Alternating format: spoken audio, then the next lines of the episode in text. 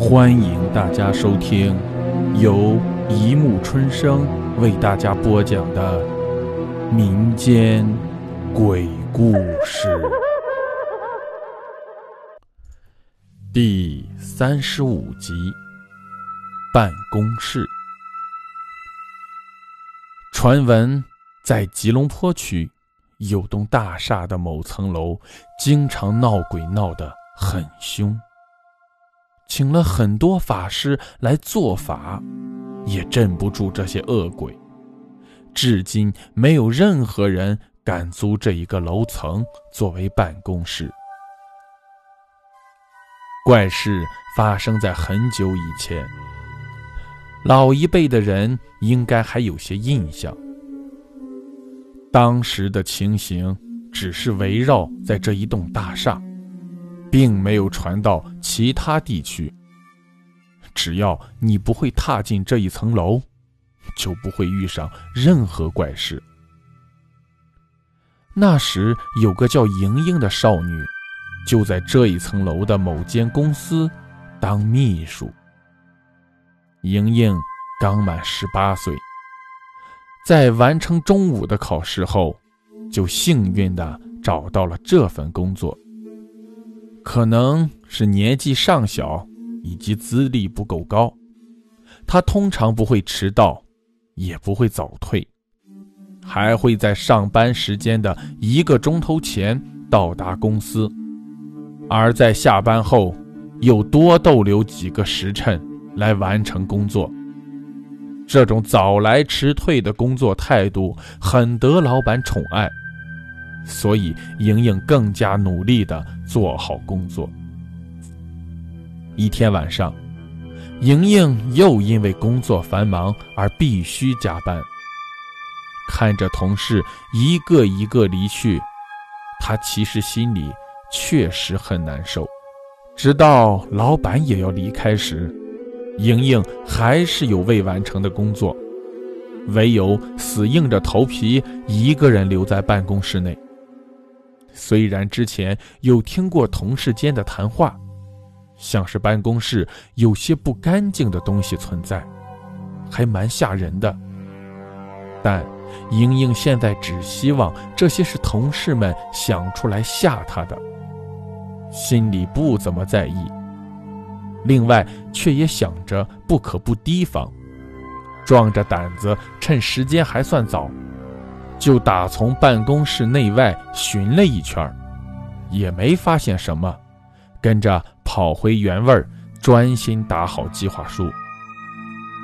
滴滴答答，滴滴答答，声音从打字机传来，对莹莹来说就像是那有旋律的音乐节奏般，莹莹乐在其中，越打也就越快起来。直到忘形的他忽然察觉身边好像有对眼睛在瞪视着他，在警觉心下，他慢慢的把头向后面望了一下。哎，什么都没有吗？他想，一定是心里作祟了吧，又开始打起字来。这时。后面的厕所忽然传来冲水以及开门的声音，吓得莹莹跳了起来。等镇定下来时，她就拿起桌旁的铁尺，悄悄地走向后面。厕所里黑漆漆的，不像有人在内。环顾四周，也没有发现任何人。莹莹发抖的手摸向开关。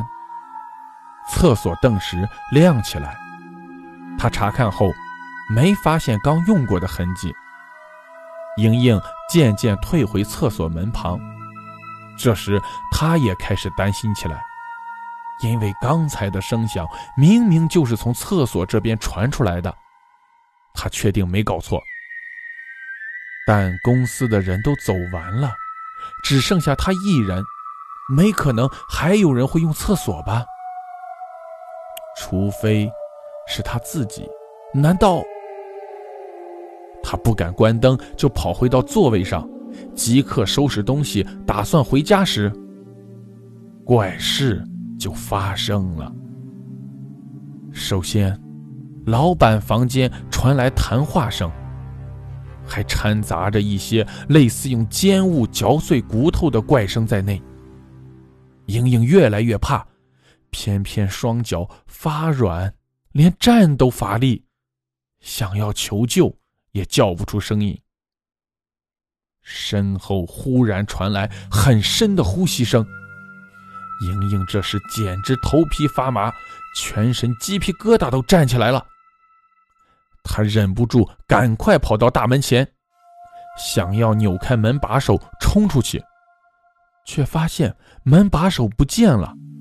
只见自己的手正握着一只青色又流脓的怪手，这只手是连着大门的。没有头，没有身体，只有一只手伸出来，像门把般粘在门上。莹莹差点就没昏倒过去，转身想跑开时，后面已经不知何时站了一些无头无手无脚的恐怖青色鬼魂。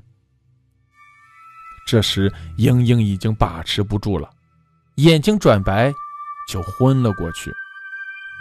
在倒下的刹那间，他感觉到有无数的手在他身上游走，周围还有一些怪味儿，像是血腥味儿。耳边也响起了刚刚的那种怪声，而这次是在这么近的距离。之后，他就不省人事了。第二天早上。